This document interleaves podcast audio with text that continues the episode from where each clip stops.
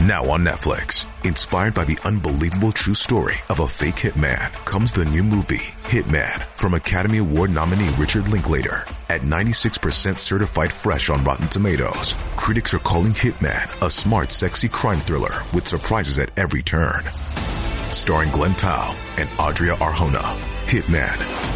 Now playing on Netflix and in select theaters. Rated R.どうも、ゆっくりレイムです。どうも、ゆっくりマリサだぜ。マリサ、今回は私の方で解説したい事件があるんだけどいいかしら。いいけど、どうしたんだ。実はある事件で逮捕された犯人が複数の名前を持ってたっていう事例があったのよ。それを話したくて。複数の名前を持ってるってどういう意味だ？怪人二十面相みたいなことか？二十面相っていうか、そのまんま偽名をたくさん持ってたって意味よ。偽名を持ってるのがまず普通じゃないのに。それを複数持ってたっていうのはかなり珍しいな。気になるし、話してくれるか？わかったわ。今回紹介するのは、品川同性愛者殺人事件っていう事件よ。それでは、ゆっくりしてってね。この事件はにせんごねんさんがつついたちに起こったもので、発覚したのはいっかげつごのしがつだったの。殺人事件って話だが、一体何があったんだ？まず被害者となったのは当時さんじゅうきゅうさいだったスナック経営者の鈴木優子さんなんだけど、鈴木さんは約にねんまえに加害者となる前田優香と恋人関係だったわ。タイトルにもなってるように鈴木さんと前田は同性の人を好きになったわけだな。この段階だと特に問題はなさそうに見えるが、それが、前田は特にそういう人物だったわけではないのよ。前田はもともと魔女って呼ばれるくらい羽振りがいい人物だったんだけど、ある時から付き合ってた男に金を騙し取られて、自身が経営してたスナックも畳まないといけない状態になってたの。じゃあもしかして前田は、鈴木さんから金をもらうために、同性愛者だと偽って付き合ってたってことなのか？そこははっきりしないんだけど、少なくとも前田は、鈴木さんとは普通に恋人として付き合ってたみたいなのよ。それならますます問題は起こらないように思うんだがな。問題が起こるようになったのは、鈴木さんが自分の持ってた店を辞めることになってからだわ。なんでそうなるんだ？鈴木さんは店を経営してたんだろ？実は前田は鈴木さんの母親や店の人間から嫌われてて、どうやらそれが理由になって、鈴木さんは店を辞めたみたいなの。鈴木さんは人に依存しやすい体質だったみたいで、それも関係してるのかもしれないわね。居心地が悪くなった感じなんだろうか。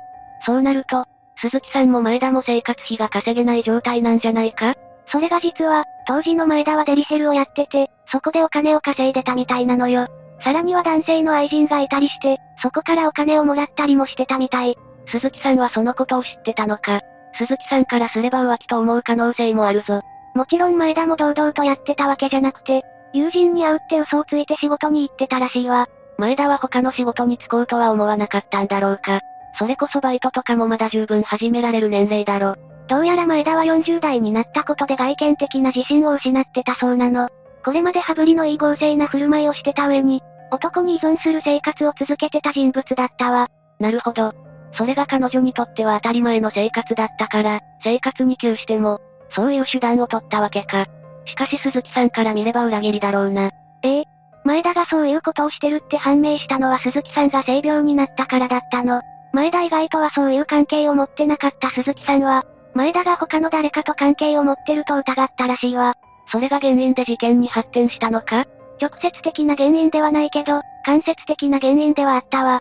それ以降鈴木さんからの束縛が、以前よりも強くなって、前田は体で稼ぐことができなくなってたの。その結果、前田は鈴木さんの預金をこっそり引き出すようになったそうよ。それがバレて事件になったということか。ええ。最終的には鈴木さんの預金が底をついてしまって、にせんごねんさんがつついたちに事件が起こってしまったわ。正確な時間とかは分かってるのか？東京都品川区西五反田にある鈴木さんの自宅で夜中のにじよんじゅうごふんに起こったわ。この時の前田は、鈴木さんから監禁状態にあったとされてるんだけど、この日はあることからお互いに口論になって、鈴木さんが前田に対して、直接的な男好きというニュアンスの言葉を投げかけたらしいの。鈴木さんからすれば浮気をされてた上に金も盗まれてたわけだからな。それを受けて前田はカッとなり、台所にある包丁で、玄関先にいた鈴木さんに突進して刺したそうよ。犯行に至るまでの行動も完全に突発的だな。前田としても鈴木さんを、最初から利用しようとしてた感じじゃないんだろうか。最終的に鈴木さんは、胸や腹などをじゅうはちかしょも刺されて自宅で亡くなってしまったの。犯行発覚までにいっかげつの間があったみたいだが、発見者は誰だったんだ？発見者は鈴木さんの母親だったの。大家から家賃滞納の連絡があって、それを受けた母親が様子を見に来たのよ。現場の状態はどうだったんだ？鈴木さんの遺体は、玄関で布団をかぶってうつ伏せの状態で、倒れてたそうよ。酔っ払って寝てるのかと思った母親が、確認してみたら、髪の毛に血がべったりついて固まった状態だったらしいわ。布団くらいしか偽装らしいことはしてなかったのか。他にも新聞配達をやめさせるっていう偽装工作をしてたらしいわ。それと偽装工作ではないけど、部屋からは鈴木さんのクレジットカードがなくなってたの。しかも鈴木さんの死後に使用された形跡があったそうよ。カードが盗まれてたんだな。しかしそうなると前田はすぐに足がついたんじゃないか？前田が捕まることになったのはにねんごのさんがつだったわ。鈴木さんのカードで帽子などさんじゅうごまんえん分の買い物をして、かつてのように男に依存しながら逃亡を続けてたそうなの。しかし警察からすれば行方がわからない犯人なんだし、指名手配とかされてたんじゃないか？ええ。だから前田は大原島鈴木優子、前田優子などじゅういちの偽名を使い分けて逃亡生活をしてたそうなの。最初に言ってた偽名の件はこれか。大原島っていう名前は好きだった大原玲子さんと岩下島さんから来てる偽名らしくて、この事件以前から使ってた名前みたいだけどね。以前から偽名を持ってる人間ではあったんだな。逮捕されるきっかけは何だったんだ？知り合いから東京と北区赤羽の健康ランドにいるっていう通報があったのがきっかけだったそうよ。この時の前田はろくじゅうだいの男性客さんにんと飲食してて、そこに駆けつけた警官が前田優香かと確認すると素直に認めたことで逮捕されたの。素直に認めたってことはさすがに関連したわけか。この時も偽名を使ってたのか？ええ。持ってた健康ランドの会員証の名前は高田美雪となってたそうよ。偽名を使ってても知り合いからすれば前田本人だとすぐに分かったんだろうな。前田は事件後にさんがつげじゅんからしがつじょうじゅんにかけて複数の知人にもう戻れないことをした。鈴木さんを刺してしまったって打ち明けてたそうだから、知り合いの中には、事件発覚前から前田が殺人を行ったことを知ってる人もいたらしいわ。だからすぐに警察は前田が犯人として指名手配できたんだな。その話が事実なら、前田自身が逃亡先で寄った拍子にそういうことを話してた可能性もあるかもな。そういう話は今のところないから実際はわからないわ。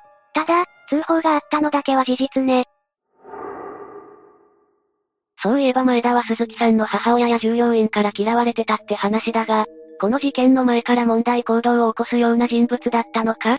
それじゃあ前田の人物像について少し話しておくわね。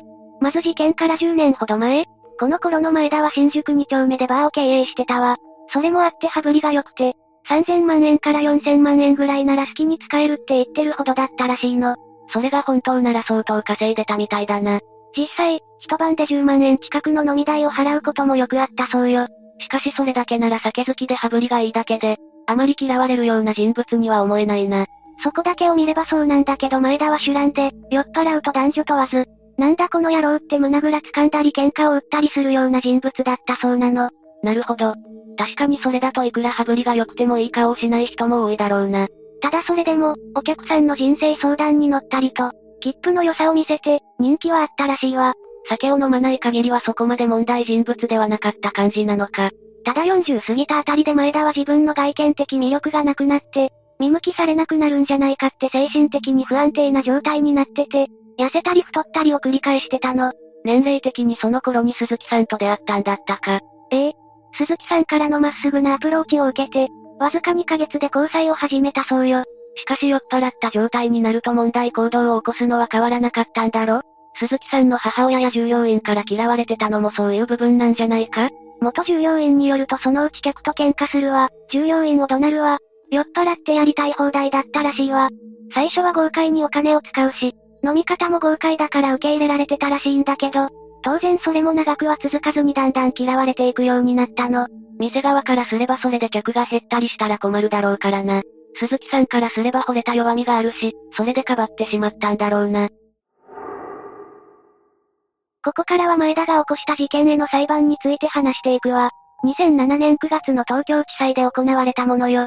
前田は鈴木さんを殺害したことについてなんて供述したんだ？前田は法廷で心の底から私のことを愛し、信じていた優子さんを殺してしまった。私なんかと知り合わなければ、エネルギッシュなよんじゅうだいを過ごせたのに、優子さんの命を私の手でこんな形に。優子さん、本当にごめんなさいって話したそうよ。実際どうなんだ？この発言が事実なら、鈴木さんのことを憎んで、殺した感じでもないし、愛してたのは本当なんだろうか。でも、鈴木さんの遺体にはいくつも刺し傷があったんだろ？そこが難しいところで、検察官がそんなに憎くない人を何度も刺したの？って聞いても、沈黙して何も答えなかったそうなのよ。初めて殺人を犯した人間はちゃんと殺せたか怖くて何度も遺体を傷つけることがあると聞くがどうなんだろうか。それに関してはわからないわね。